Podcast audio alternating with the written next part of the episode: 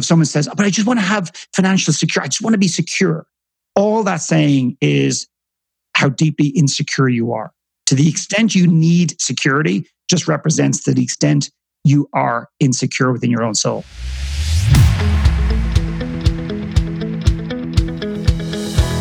Welcome back to the Impact Entrepreneur Show. My name is Mike Flynn, and I am honored to be your host. Our mission here on the Impact Entrepreneur Show is not just to inspire you, but also to help you tap into and begin to believe in your God given potential and purpose. That's right, baby. We want you to not only be inspired, but experience breakthrough.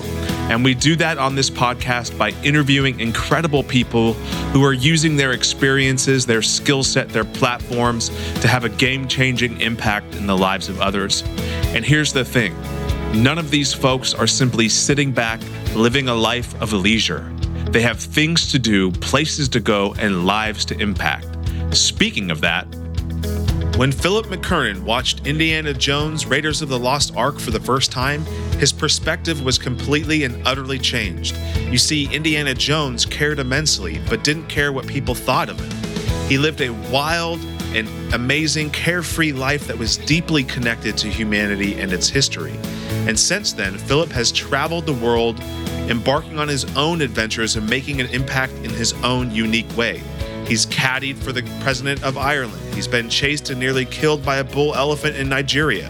He's made wine in Australia, built an orphanage in Peru, written five books despite being dyslexic, and created a documentary film called Give and Grow. This film, by the way, explores how the gift of giving makes us feel more worthy and alive, as well as the science behind the impact of giving on our emotional well being, our mental health, our physiology, and our businesses. Through all of this, Philip came to believe that the path to a happy and fulfilling life is found through the meaning we derive in life through the work we do, our relationships with others, and the most important relationship of all that is, the relationship we have with ourself. Discovering the gifts that Philip discovered about himself for inspiring others were very difficult. In fact, Philip said his gifts have been dragged out of him, that they've been brought to the surface kicking and screaming. And unfortunately, that is what a lot of us need in order to impact the world using our gifts as opposed to our talents.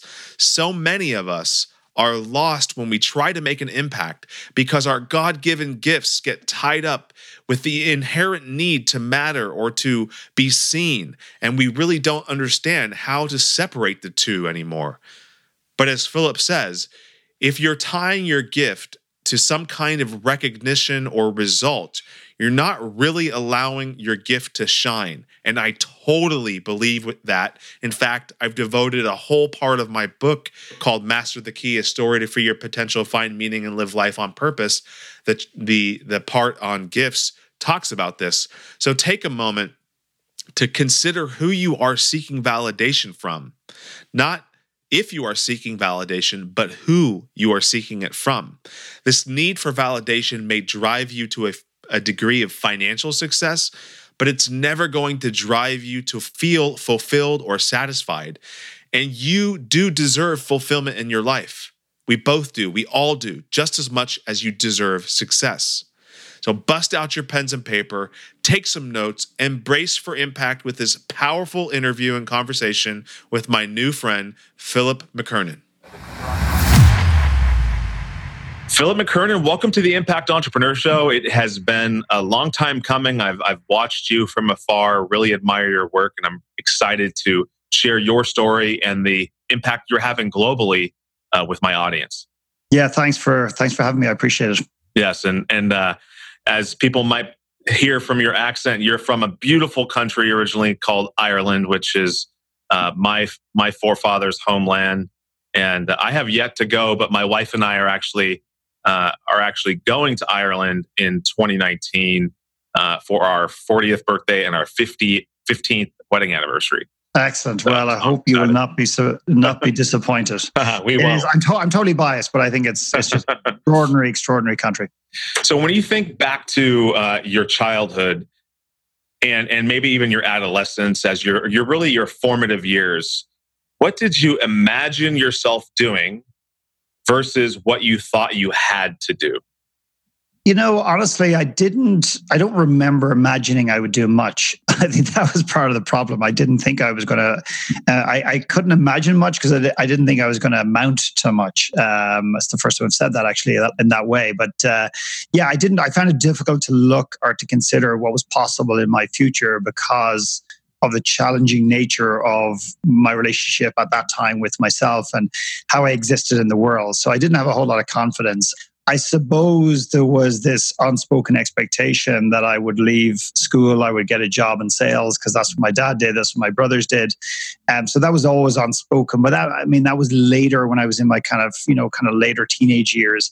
I, I don't really know. All I can tell you is this is that growing up as a younger child, my hero, I'll never forget the day I watched the first Indiana Jones movie.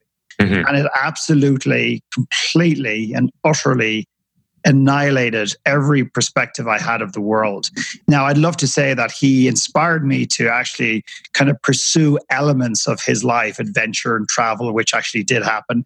So I think he did. But at that time, I actually felt that he was everything in this world that I was not. He was brave, he was courageous, he was he was good looking. He he he he was a, he cared immensely, but yet he didn't give a shit uh, what people thought about him. Um, and he just basically lived this wild, amazing, carefree, yet deeply, you know, connected to humanity and caring deeply for humanity and its history.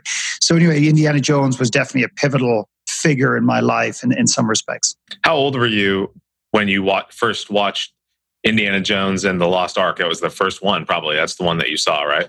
Uh, Raiders of the Lost Ark, I think Raiders was the first one. Yeah, the, yeah. I mean, I'll never forget the scene where he in the jungle and it represented everything. Like I just, I just thought, I thought from that moment forth, uh, South America represented this this Holy Grail. And mm. ironically, just before I go back to that, the, ironically, I, I set a, a, vision that I would always go to South America. And the very first time I was offered an opportunity to go with one of my friends, uh, I couldn't afford it and I didn't have the time. And I decided I was going to do it regardless. And I ended up going on that trip and meeting my wife. So it's it, it, it there's a weird, you know, oh, wow. kind of example of of or how Indiana Jones has has in some way, shape, or form influenced my life.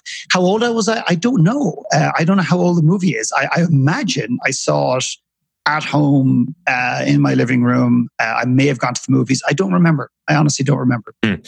You know, you there's just there's something there that you just mentioned that I think is so important.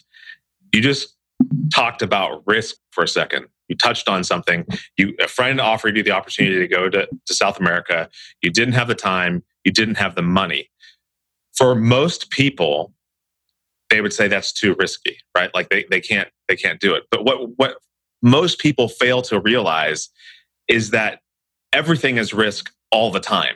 It's just a matter of trade trade-offs. It's just a matter of, you know, understanding what's at stake and being open to the possibilities. And like, had you not gone there, like who knows what the trajectory of your life would be right now? I mean, it's it's amazing when you take risks and you just lean in what amazing yep. things can happen. Absolutely. I mean, I could go for a walk around this neighborhood later on, and arguably it's a risk because I could get hit by by a bus or you know eaten by a bear maybe not this time of the year but you know i mean i think and i don't have, you know sound flippant or stupid about it but it's um it is. I mean just intuitively it felt so right. Today we live in a world where if i was given an opportunity you know now at that same age um irrespective of maybe the financial constraints and the time off etc even if i decided to go i'd probably get in a drone and i'd fly through the area and i'd understand it and i'd research it to death and back and i would take the degree of spontaneity out of it. So i think absolutely. And every time that i follow my gut, every time I follow my intuition in life, period, business, life, the work I do, speaking, every time on a stage, I follow my intuition. It has served me. And every time I try to get too clever because I'm insecure, I'm afraid of making a mistake, or I try to be funny, or I try to be, you know, bring the conversation. If I over try, it tends to either fall flat or fall flat in its face. And that's been my experience in life. When was the first time that you really kind of had that aha moment for for lack of a better term where where you were in the moment you were following your intuition your gut instinct and it worked. And then you made like a mental catalog of i've got to pay attention to that next time I know exactly. There was two points. I mean, there's been various ones, but two ones that were, I would say, fairly significant catalysts in my life. One was a best man speech, which I've shared the story a couple of times before, where I was asked to be a best man. Uh, was an old theater in this hotel, so I was on a stage. My worst nightmare because I did not want to be seen by the world. I did not want to be recognized. I certainly didn't want to stand on a stage and share anything. And up to the previous couple of weeks, I decided I was going to be funny. Then I was going to try and, and try and be intelligent and super smart. In other words, it was the, the speech was all about me. I, I, it was a I was speaking about this couple and my friend, but really it was all about me. I was making the entire thing about me, and I recognize that's a that's a, a challenge for a lot of people who want to make an impact in the world. We want to make an impact, but we want to look good doing it. Um, and I didn't realize at the time, but I was I was I was all about how do I look good albeit giving a great speech for the bride and groom. And it was, I'd love to say it was a moment of awareness or whatever. It was just pure frustration and pure exhaustiveness. I just said, screw this. I let it all go. I stood on the stage. I shared what I felt about the bride and groom. I absolutely slagged the shit. We say slag or, or ripped my friend apart. Like I made fun of him. I crushed him, which was my job um, and nothing he wouldn't have done to me. But at the end, I pivoted and I shared how I felt truly about this wonderful man. And the audience went bananas and they got a standing ovation. It was the most uncomfortable thing I've ever, one of the most uncomfortable things I've ever experienced. And I came down off that stage and a man walked up to me who I've never met before and I've never met since. Tears pouring down his face. And he looked at me, hugged me, and said, If I ever get married, will you be my best man? Oh, man and I, and of course he, but he wasn't like he was obviously joking, but not. He was so moved, and I just turned around and said "f you" kind of thing, like in a joking. That's what we do in Ireland. You're going to notice that when you go there with your wife. And uh, he said, "No, man, you've got a gift." Now, did my life shift from that moment forward significantly? Was there a Hollywood moment where I went to North America and everything was amazing? No, not even close but it opened up a possibility inside of me. Mm-hmm. And it allowed me to begin to dream and think and to feel what was possible in the future that I couldn't ordinarily imagine. That was probably the most pivotal example I can give you as it relates to your question. I think that's a really powerful moment in our lives are a series of these impact moments that as we were talking about before we hit record that really ultimately shape who we are and what we're capable of becoming and and how we respond to them.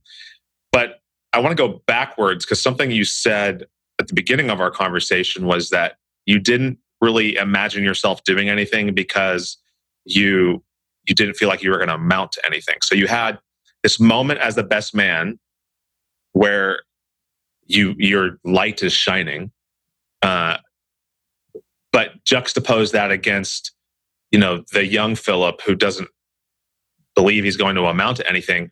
Where did what was going on in your world? Were there people in your life that were telling you that? Like I had somebody in my life at a young age literally say, "You shouldn't do X because you're you're gonna, you're not going to amount to anything." I literally had someone say that to me. So that was obviously a scar that I had to just deal with and work through. How about yourself? Yeah, I mean, I've I've had a number of those. I had a very similar situation where I went to school, I couldn't read and write, so dyslexia has been something that I've been challenged with my entire life, and they didn't understand it. But I remember a teacher one day saying, "Why do you even come to school?" And I said, "Sorry." She says, "Why do you even come?" And trust me, I didn't want to go. It felt like a, I was sent to prison every single day. And this teacher looked at me one day and said, "You know what? You you amount to nothing in this room and you're going to mount to nothing out there. And she pointed out the window. And, you know, when you're 13, 14, I can't remember the exact age, you, you will believe that shit because you're, you're hearing it from an authoritative figure. Um, so that was kind of the voice or one of the voices, but also the internal voice. You know, in hindsight, really, when I look back, that sound might sound dramatic. It might sound like that person. I mean, that person would just have their own shit going on. They were just very unhappy in their own skin and they choose to take it out on, on a young, you know, innocent kid who wasn't perfect. But uh, I wasn't a bad kid. Like I didn't beat anybody up. I didn't bully people. I just couldn't read. And I didn't think that was the greatest sin in the world in hindsight. However, when I reflect back on my life, that was insignificant compared to the voice in my own head and how I used to speak to myself. And sometimes how I speak to myself today. And I think it's it's easier for us to to point or not even point the finger, but just to highlight these things while they're very dramatic and they're very real. And what you're sharing, I'm not trying to diminish that at all. And what I went through is very real. I uh, my experience has showed me that it also is, is sometimes doesn't even compare to the ongoing dialogue within our own minds, within our own hearts about how we see and speak about ourselves and how we, yeah, just judge ourselves. And I find that that has been the greatest battle for me. It's probably been the greatest demon that I've had to not deal with. Okay. Because when we say deal, when I say deal with them, I found like I'm beyond it. I've had to address it and I've had to, to, to allow some of it to dissolve and I've had to accept the rest and bring it on this journey with me. Hmm. Have you ever read the book Aspire Discover Your Life's Purpose Through the Power of Words? No, I, have rarely read any book. So you could like maybe list 20 books and I've probably read none of them. Okay. Uh, not because I don't believe in books and I don't believe there's great theory out there and, and philosophy, but because I, I don't read. And then even yeah. with audios, I, I really struggle with that as well. Well, I mean, I, I, I read it as somebody gave it to gifted it to me, and it was a really a game changer precisely because of what you said. We spend 90% of the time talking to ourselves and and understanding the origin of words. Our subconscious understands it, but we don't necessarily understand it. Like, for example, the word discouraged. Like when I say to myself, I'm feeling discouraged, what, what I'm telling myself is that something or someone is taking away from my heart. Because the word courage or means heart, right? So to discourage means to take away from. And uh, and that when I just when that became part of my frame of reference, my language, that the my my what I used with myself and with others totally changed and my whole world opened up. So mm. how can we do that? So we we spend as you said, we spend a lot of our time in our in our heads and and in our hearts and we sometimes that's running away from fear sometimes that's running away from um, criticism but there, there does come a time when we do have to turn and we have to face it.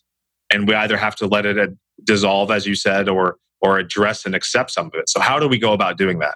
And maybe well, maybe before you go there, maybe you can tell people when you decided, okay, I'm going to take my gifts and I'm going to bring them into the world in, in this great business that you have. Yeah, I mean, I, I, mean, it's such a big question. I, I think you touched on something which is really important. Do you want to be? You will eventually have to turn and face these things. So, do you want to be proactive in that process, or do you want to be reactive in that process? And for the longest time in the work that I do, um, I would have I would have attracted, or people would have come to me going, "Okay, finally, I'm lost. My my relationship's in trouble. I, I'm not in alignment with my business, or whatever other thing." Where if they had addressed that conversation two to three years prior, they probably wouldn't have hit as big a wall. Now, pain, I think, is a necessary you know teacher in this world. However i think we can eliminate or certainly reduce a tremendous amount of that pain. Um, so i would ask people to be very proactive in it. And one thing i and again it's not a contradiction to you or the dialogue we're having but one thing that people often ask me to do is how do i pivot using language? I think you know, watching how what we say and how we say is important. But I'm a big fan of going to the origin. What is what, what is the what is actually going on at your core, which is resulting in you using certain language or speaking about yourself in a condescending, derogatory, or disrespectful way. What is the origin of that? Why don't you like yourself? Why don't you dis- respect yourself? What happened along the way? What was done to you, and what did you do to others? And I'll give you a quick example of this. I always remember a lady I worked with, and she said, "Can I get 15 minutes of your time?" And I said, "No problem." And she says, I'm doing a talk. I'd love your perspective. She comes on the call and I said, right, no disrespect, no, nothing about the weather. Let's get stuck in. Let's, let's get straight to it. She says, great. I'm about to speak about goal setting uh, for the new year and everything else. And, you know, this boom, boom, boom, boom, boom. And in my beautiful, I'm very good at sarcasm, apparently. In my beautiful sarcastic voice, I went, wow, I'm so inspired. I've got goosebumps. And she knows me very well. So there's a little bit of context there. And she goes, You're an asshole. And I said, I know that. But this is not about me. This is about you. Is that really the talk you're going to do? And she goes, What's wrong with it? I said, There's nothing wrong with it. But my experience of you is that feels safe. What could be a talk that you could give that you could hardly or barely hold back the tears? And without missing a beat, she goes, bullying. And I made a wrong assumption. I said, Oh, you were bullied. She said, No, I was the bully. And I said, Well, what would it be hmm. like for you to speak about that? She says, I'll cry. I said, I know. And she goes, And then what? I said, Well, then cry and then keep crying and then stop crying and open your mouth and speak and then cry again if you need to. She took the advice. She did the work, not me. I just opened it up for her. She went, she delivered her talk, she cried, everyone else cried, and everyone gave her a standing ovation. And the majority of people came up and said that it was the best talk they'd ever heard in their lives. Mm-hmm. She went on to speak in every high school in her prov or in northern part of her province in Canada. She had more speaking events in, in the following four months than I had in a year, which is amazing. So I share that with you because I feel that's just a great example of, you know, somebody willing to, you know, you know share a part of you know their pain and it opens up this magic. So for me the final part of your question um, is uh, honestly the truth is this is that i feel that my gifts have been dragged out of me kicking. I've been brought to my gifts kicking and screaming. Mm. i'd love to tell you that i'm this very wise very visionary person and i do i can visualize the future in so many ways but in, in, in, in, some ways, my gifts were drawn, pulled out of me, kicking and screaming. Mm-hmm. And unfortunately, that's what a lot of us need in order to show up and impact the world using our gifts as opposed to our talents. You are an insightful man. And obviously, you've surrounded yourself with other insightful people because they have been the ones that have dragged your gifts out of you. In fact, there's a really great proverb that says, uh, The purposes of a man's heart are deep waters, which I love that image. And then it goes on to say, and one with insight draws them out. So who have who have been the insightful people who have drawn your gifts out kicking and screaming?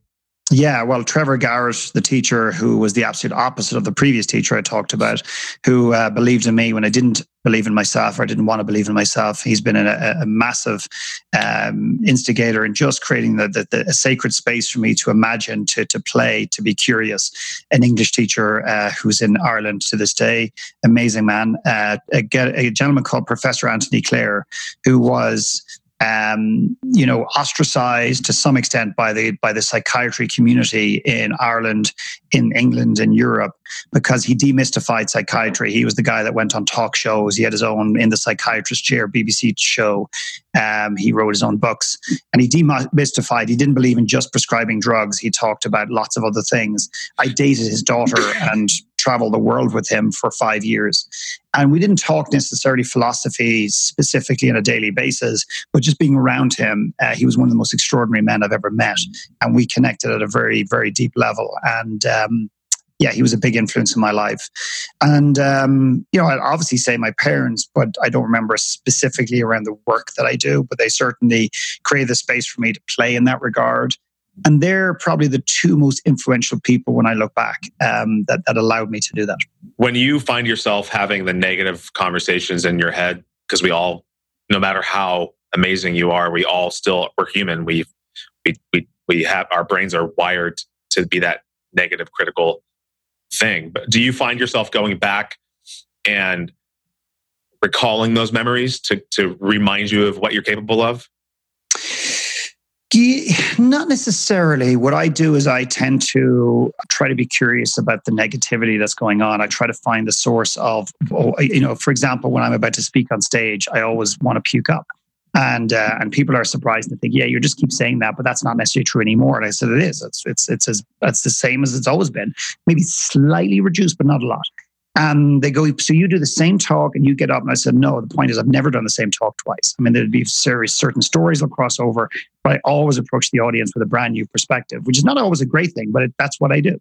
So I'm always super nervous. But the fear of doing a bungee jump today, the fear of doing a speech today, all that's doing is triggering old fear. So it's like, how are we courageous enough to take the time to understand, not just intellectually, but connect emotionally with old fear, with old patterns. So when it comes up today and is triggered today by a speech or a bungee jump, we can name it. And what I do is I almost turn into it. I almost like turn around and face it head on, sit hmm. down with it almost and say, hey, you're back. And the minute you do that with fear, it just starts to reduce. It just it stops it just loosens its grip on you is the, is the mm-hmm. example that i would use mm-hmm. and it doesn't go away but it just doesn't control you as much and therefore you can make wiser more courageous decisions in the moment in that in that space as far as i'm concerned so it's almost kind of like like going it you know if you've seen that movie inception like you know they're go, going through the different layers all the way back to the original source and and really getting a grip on it and discarding it so how how how have you done that with people? Because you because in addition to mm. speaking and and consulting, I mean, you take people on these retreats and like the bravery retreat and all of these things, and you and I would imagine that this deep work is happening right then and there. Oh yeah, I mean that's ninety nine percent of my activity is is one on one or one to many kind of retreats and stuff like that where we do, where we do this work. And depending on the experience, sometimes we go back into your childhood, and there's these moments. And you and I talked about this off air before we came on. I mean, these these there's these moments which appear to either be insignificant, and we judge them, and we almost like betray ourselves by saying things like, "Oh, that was stupid. Like, what's that got to do with anything?" Like, I'll give you an example of this, um, and I like to give external examples more than personal ones. I, at least I try to. Um, my wife, for example, we were chatting about um, significance as it relates to her family. And she grew up in a family of seven children. And when you are in a family of seven, you're trying to find a degree of significance. So what ends up happening is you'll all find your place. And that's what I always say to parents who particularly let's just say they have two kids. They've got Johnny and Mary. And Mary's an angel. I go, How your kids? They go, Well, I never have to worry about Mary. Mary's amazing. She's got great results. She's so good. Johnny's a disaster and he's just we've got to watch him all the time. And my view in that is like, don't worry too much about Johnny, but watch Mary because with mm. respect, she's being ignored right now. She feels she needs to be perfect in order to stand out. So we'll find a way of fitting or fitting in or standing out in our families. And sometimes what we end up doing is wearing masks to do that at a very early stage. And then that pattern is ingrained in us. So we keep doing it throughout our, our, our, adolescence and into our into our you know our adulthood and so on and so forth. But I remember this story. Uh, Pauline said, "Yeah, I remember one thing," and she was she was judging it before she even told the story. She said, "My parents moved from Scotland back to Ireland. They lived there for a few years." And they forgot my uh, pushchair. She had a little doll, and the little doll had a pushchair. And um, and she when she re and I said, "What happened to it?" She says, "They left it behind."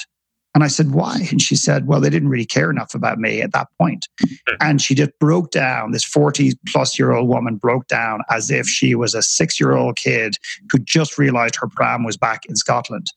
It's not the pram or the the, the, the pram as we call it, the the, the push chair. It's right. nothing to do with the push chair. Is what it's what that represented for her. She felt that her parents. Now this is not true either. She felt that her parents didn't give a shit enough about her in order to remember to bring the most important item in her life at that time. And she put one and one to, together and came up with 55. And there was truth on both sides. Mm-hmm. And and and she held that and how that impacts her parenting today and that's ultimately where the conversation started about gifts. Why are, why are gifts such a charge for you? Why is it so important that your kids have more than I believe they should have on Christmas morning and attract all the way back to this one thing? Hmm. And it was extraordinary. So that's an example on a personal level, but also that affects business, guaranteed. Mm-hmm. 100%. Yeah. You know, it's, it, it does go back to that need. I'm one of six kids so I can understand like what it, what it's like to grow up in a big family and have your voice be heard. And and I'm definitely I'm I'm number two, and you know we're all loud, every single one of us, with the exception of my my younger brother Joe. He's 15 years younger than me, and he is uh, seven years younger than my youngest sister. So he it was almost like he had his own like little upbringing to a certain degree, you yeah. know.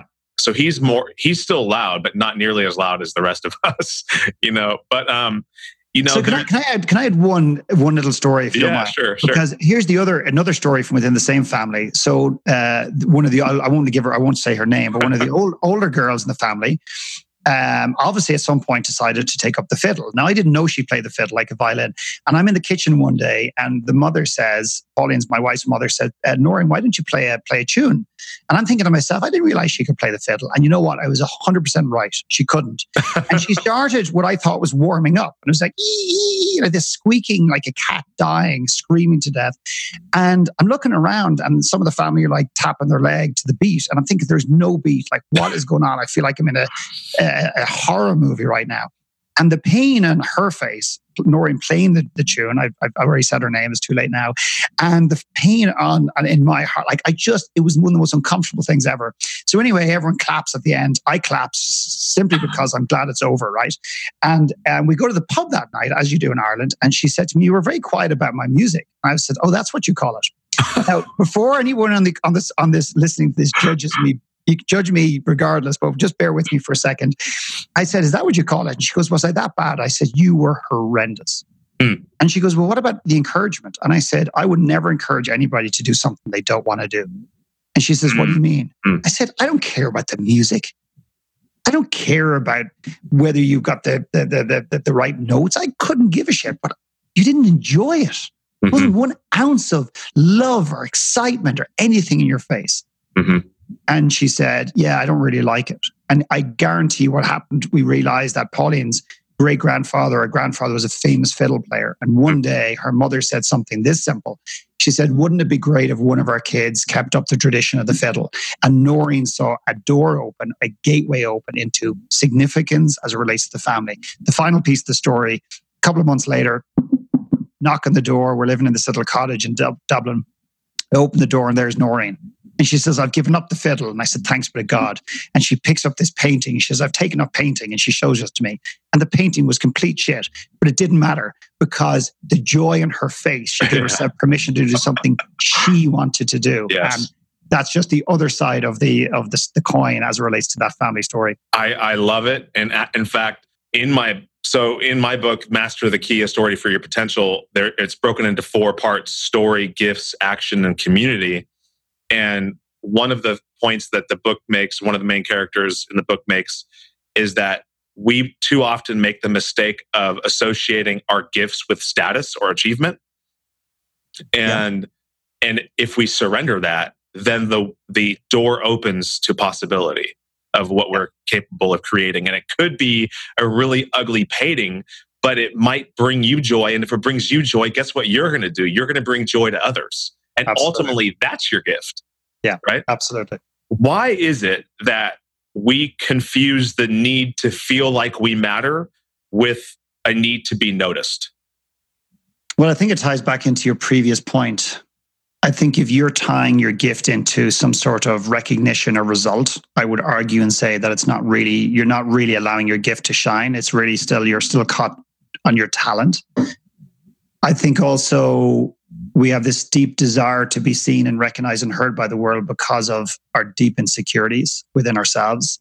Yeah, I, I feel that ego plays such a massive role. And it, it, it, I think the difference here is our, our minds. I mean, I think take public speaking, for example. And people have often said to me, is, oh, that public speaking is the greatest fear in the world. And I teach a lot of people how to create their one last talks and, you know, present it publicly. And, you know, people say, oh, it's the number one fear in the world. It's ahead of, according to the research, being buried alive with snakes, burning to death, etc. And I've always questioned that. I've never landed with me. And I and I dug into that and I said to myself, okay, how true is that for me? How true is that potentially for the world? And I really worked through this over months and months and months. And I realized that it's not public speaking at all. It's what public speaking represents. And what public speaking represents as it relates to fear is that I will stand or somebody else will stand on stage they will say something wrong and they will be misunderstood, unheard, or most likely judged. In other words, they'll mess it up. Okay, so is that is that the fear? Well, no, it's not really. The bigger fear is if you go deeper in that is if I'm being judged by the audience, then they don't have an opportunity to love me. Mm-hmm. And ultimately, my greatest fear is that I will not be loved at some some point. So I don't connect as much, and I appreciate lots of people do with with mattering um, or, or, or I'm definitely probably a little bit more connected to being seen. I think you know wanting to matter and be seen can can be so similar. I don't think people know how to separate the two. But I think if you start to really understand where that comes from. So, for example, there's an old pattern for me. It's about people not showing up. It's about rejection. And that's a deep pattern in me. And how that shows up is if I decide to launch a retreat and people don't come, I don't get any negativity from a revenue standpoint. I don't get, there's no concerns for me in that regard. But there's this deep concern that people are not going to show up because I take that, albeit I've worked tremendously on it as way less than it, than it was. I see that as they're rejecting Philip McKernan, not mm-hmm. my work, mm-hmm. me. Mm-hmm. And when I start to really understand that, it allows me to approach these things and navigate these things very, very differently. So mm-hmm. I think it's, and if you weren't seen, if you weren't heard, if you weren't heard in your family, well, then what you do, you raise your voice. I mean, on a very basic level. Mm-hmm. Um, so yeah, I, I, I'm not, I don't know. I'm not, I'm not, I'm not, that's, that's all I have right now in relation to that. This episode is brought to you by the Lawton Marketing Group. A full service advertising and design agency specializing in websites, social media, apps, logos, and more. Based in Oklahoma, they work with clients across the nation from small businesses to large corporations and everything in between. You can find them right now on the web at www.lawtonmg.com or call them at 580 275 2063. Connect with them now for a complimentary competitive analysis of your website. Just tell them the Impact Entrepreneur told you to call. I, I can relate to that feeling of of when of rejection when people don't see you or honor you or show up for you, then the conversation is, I'm not enough. Mm. You know, yeah. just just me. I'm not enough, you know? And it can happen at a small level and it can happen at a at a business level, you know, where where you are you've put your heart and soul into something and you know you're convicted that it's the right thing for that person or that group of people and you're excited to present it to them and then they say no and you're yes. like wait what yeah Absolutely. I, I, mean, the, the matter thing is, is it's stirring. I can I know how I work. It's stirring inside of me. So I'm still with this mattering thing. And, I, and I'm going to give you a quick little kind of like sidebar on this is that the mattering is so important that we recognize who we want to matter to. Hmm. And there's a question for maybe your audience to consider is, is this, is who are you seeking validation from today? Not are you seeking validation from somebody today, because you ask yourself that question, there's a likelihood you go, well, not, not anybody really. Who are you seeking validation from today? Guaranteed, every single human being is seeking validation from at least one major source and maybe others. And often the source they're seeking validation from is the person that perhaps has hurt them the most. Maybe it's the person that abandoned them as a, and the person that maybe has even passed away. I've worked with people who, when I ask them that question and they're honest, they'll say, My father who left me when I was two years old. I literally have this example. And yet I'm deep down trying seeking validation. So if he ever walks through the door, I have everything perfect, everything set up so I can look at him and say, F you, I don't need you. And what it's doing is it's driving people to create success but it's not ever allowing people to be to feel satisfied. So when I went to the Olympic Games with a, a bunch of uh, athletes, I realized that not a small portion of them, not a large portion of them, but every one of the major athletes weren't there to serve their country and they weren't there the love of their sport. They were there because they were seeking validation from, in most cases, their father. Mm. And when it didn't come, the more successful they got, they finally realized no matter, even if they won gold, it was never going to come. And then they had to work on the relationship with themselves. So when we think about matter, do we want to matter in the world? Do we want to matter because mattering means Oprah has called me and I'm on her show? Does it is, what's mattering and who specifically are the people you want to matter to? Mm-hmm. If you understand that, then you can break it down and see what's real and what's not real. Mm-hmm. Because if you're obsessed or concerned about mattering or even being seen, I would argue that you're not in alignment with your gift. Because when you are in alignment and you're in a state of flow, which by the way is not and is not owned and trademarked by athletes and, and sport, it's available to all humans. When you're in that state of flow, you don't care as much about being seen or mattering. You just keep doing what you do. And the byproduct of that is you'll probably end up mattering a, a fucking ton to the world. Mm-hmm. And you might end up being seen by a ton. But if that's your goal, and most people say, oh, that's not my goal, but deep down, they're desiring it and they're needing it for that that internal recognition. It's mm-hmm. like somebody the more they want to be secure. So if someone says, oh, "But I just want to have financial security. I just want to be secure," all that's saying is how deeply insecure you are. To mm-hmm. the extent you need security, just represents to the extent you are insecure within your own soul. Mm-hmm. Mm-hmm. Hopefully I that makes some sense. Yeah, no, it does. It's it, it's it's really uh, it's true. You know, like I think that we all have issues that stem back to our childhood because the reality is that that no one's perfect you know? I i have my mom and dad are still married today. Um, you know i work with my family and our family business but we're not perfect. My dad was not perfect and i am i if i'm being really honest to this day as a 39 year old man when when i do things i'm I think I'm still seeking validation from him. I'm getting better in the sense that I'm I'm detached more from that need, but that's relatively recent as in the last you know, maybe eight to 10 years, you know, yep. of, of my life. Um, and certainly in the last three, it's accelerated tremendously where I don't necessarily act based on a need to feel validated by him or a, an approval by him, but certainly for the vast majority of my life up to the last three years, really, uh, it's been a desire to be validated, to be seen, to have the light of my dad shone upon me. And that's because, you know, um, I'm one of six kids for the first 13 years of my life. My dad was an army officer, you know, and he was gone quite a bit. He was, he would come home. He was home, but he was, he had duty and responsibility to the country and to his commanding officers and to his troops and and he was there right? And i rightly or wrongly i didn't necessarily have the perception that he was there for me right? But he was there for them. And i had my my childhood best friend's dad uh, his name was earl and he was you know my second father he was the dad in the neighborhood. He was home at six o'clock. He would play with us. We would do all those things. And then he was killed by a drunk driver when we were uh, like 13 or 14 years old.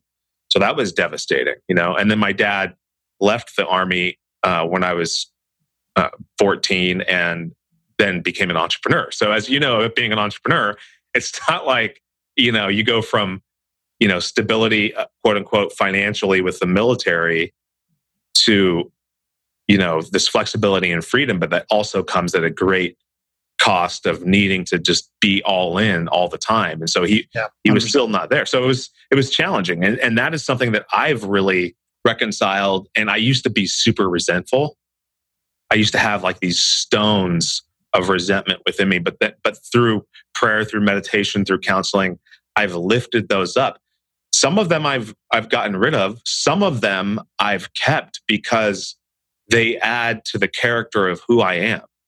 The, the, the joy that I give, the attention that I give to my kids, the relationship I have with my spouse, the presence I am to, to my friends, it's a byproduct of those experiences. Yeah, hundred percent. And there's one last thing I'd like to say on, on on mattering is that we spend a lot of our time in this world looking to matter elsewhere externally and we look for extrinsic extrinsic validation to, in order to feel that we matter. It doesn't matter. There's no amount of external validation on earth that is ever ever ever going to be able to um, you know fill the gap if you don't matter at some level to yourself. Mm-hmm, mm-hmm. and that to me is the most important relationship on earth that is probably the most underrated under serviced relationship and that is how do we actually view ourselves? Do we do we have a degree of self-respect? Do we actually trust ourselves? Which is a question i've asked a lot of people in recent times. And most people of course i do but you actually really think about trust as it relates to you. Do you can you sit there and say i categorically not 100% but do i really trust myself and therefore my intuition therefore my decisions and so on and so forth? And mm-hmm. most people's answer to that is they don't know or the answer is no. Have you are you familiar with the concept of ghosting no. Okay, so ghosting is when you go to a party and it's like a Christmas party, right? You go to a Christmas party and you're there and you say hello to everybody and then you just leave without saying goodbye, right? And so that's that happens at a micro level with with your friends and family. Like you'll have a party with your friends and all of a sudden you'll notice and you'll say, "Well, dang, Joe and John are, are just not here anymore. They're they left without saying goodbye," you know? Well, the Washington Post just came out with an article that that is now happening at a corporate level where you have employees for these corporations that are just ghosting. They're quitting and they're not saying anything to their employers. And I I think it it does tie into what we're talking about. You know, because they're not feeling seen, heard, or acknowledged or validated or whatever they're at work. They don't feel like they matter. And one of the questions as I was reading this That's article, I was reading this article today, and it made me think about your work. And I want to throw this question out at you. It's kind of I, I haven't really thought the question through, but like I, I want to just see what you how you riff on it. The question is, can people fulfill their potential doing work? Can people realize who they are capable of and and what they can do, can they fulfill that or find that or discover that doing work that doesn't necessarily bring them joy. Going back to your your sister-in-law who was playing poorly playing the violin, maybe it's the same kind of example except in a in a work setting. No, I believe they can't. No, you can't go to work for seven, eight hours, nine hours a day, uh, do something that doesn't bring some type of joy or fulfillment to your to your heart, your soul, and stimulate your mind at the same time, and come home and expect to be happy. Mm-hmm. Um, um, or fulfilled. I, I, don't think that's possible. Um, you know, and again, you know, this is a, an interesting territory. Um, so I'll give an example of somebody recently who contacted me, and and I I used Google as the company and Mary as her name. Um, it's not Google, but it's a very similar company, and her name is not Mary. And she said to me, "I'll get paid a lot of money. I get great autonomy. I get a lot of creative freedom. I have an amazing team. I work with a really cool, cool business that's also recognized globally as a great business to work for." And they've won one of all the lots of awards as being the best workplace and so on. But she said, "There's something niggling at me." And that niggling voice is that deeper kind of like your soul's tipping you on the shoulder saying, Hey, this ain't for you. Or in totality. Like this, if this is all you do, this is not going to work. And that tip will become a, a whisper, a, a, conversation, a roar. And finally, the universe will always take out the sledgehammer and take you down, whether it's a mental breakdown, you know, whether it's a depression, whether it's some sort of wake up call, it'll eventually take you down, always. Um, and I just said to her, you know, we're chatting about it, and, and she was quite resistant. So she was on the call seeking clarity, but yet she didn't want the clarity. And I, I find that all the time. And then finally she said something. I said, so, so what really is preventing you from even really imagining? Because you're saying you don't know what would be next but I, I sense that you don't want to know what's next. Mm-hmm. So if that's true, just play with it for a moment. What's what's the hesitation? He goes, I'm just so comfortable where I am. And I was about to move on in the conversation, and I caught myself going, hang on a second. How dangerous a statement is what, what you just said. Mm-hmm. I said, because, and I'm on a Zoom call, and I said, because you don't look comfortable to me. You don't sound comfortable to me. And I just paused and I created the silence, and she just started crying. Mm. She says, I'm not. Mm-hmm. So, in that moment, she needed to get in touch with the uncomfortableness of her current reality. In other words, the pain had to land before she started to really realize that actually she's out of alignment. Mm-hmm. Um, can that girl reach her full potential? Can she be fully fulfilled staying in that job and doing nothing? So Absolutely not. I mm-hmm. absolutely do not believe that's possible, mm-hmm. particularly when it comes to work and relationships, because we spend so much of our time in that place. And and people people say things like, and this is I think this is a crucial part. She'll say, "But I'm afraid if I leave, I'll fail. I'm afraid if I leave and do something different, I'll fail." My argument is you're failing yourself today. Mm-hmm. Every single day, you're letting yourself down, you're betraying yourself, you're failing yourself. Mm-hmm. Mm-hmm. Now, whether she leaves that company, I'm not attached to that. Maybe she can pivot a role, but at least begin to experiment in her life on the side, like a side hustle or whatever. And that's what I did when I was working in, a, in an organization. I was coaching people in a pub one hour a week for six weeks. And at the end of it, they couldn't work with me anymore. At least I was playing with these ideas, playing with these possibilities. And they were like, whether it's just a hobby or whether I turned into a professional gig, that was a choice later in later in life. Mm-hmm. I think it's so powerful what you just said. And I think that anybody who's a leader of, of an organization was just presented with a, a really massive opportunity to help their people because Right now, 85% of employees are disengaged, actively disengaged when they're at work. And it's costing businesses $7 trillion. And they're trying to figure out a solution to this. And it has nothing to do with the company's mission, vision, and values. It has everything to do with your people and helping them realize what they're capable of and what brings joy to them. If you do that as a, as a leader in a company, then you have a chance of maybe closing the gap on that you know? Okay so I, i'm very clear on this piece. So what nobody really knows um, is because it's not on our website is i created a body of work called team deepening. So team building is you know you go mountain climbing clay pigeon shooting whatever. Um, so we've created a philosophy around team deepening. Um, and without getting into too much details i've worked with a couple of organizations um, that are open to bringing this in. And when I say open to bringing this in, is my belief is that if you help your individual people connect with themselves, they'll in turn connect with everyone around them. And what will happen is the byproduct of that is more fulfillment, more engagement, more less attrition, more loyalty, et cetera, et cetera. The problem is companies will only bring that in as long as you can show them on a spreadsheet, um, on a graph of how this is going to directly um, apply to productivity and profit. So here's the thing companies will say their number one value or, or principle is people, but they should reposition that if they don't believe in this philosophy that their number one value is people, as long as those people are profitable and pro- productive. There's a big difference. And I believe if you help people off the ice, they will become naturally better on the ice organically. Mm-hmm. And, and, and, and just, just one last piece on this. Somebody might be sitting there going, hang on a second hang on a second. I was kind of half into this conversation before. Now I'm lost because you're telling me that it's my responsibility to take employee Jenny and employee John, and it's my responsibility to help them be fulfilled and happy on their personal lives. No, I'm not saying that. Mm-hmm. I'm saying it's an opportunity. Mm-hmm. Mm-hmm. It may not be your responsibility, but I promise you one thing when they walk through the door into your organization, it suddenly becomes your problem. Mm-hmm. I just spent a day with an organization last week, a small entrepreneurial company that are doing really cool things. I worked with 17 of their team.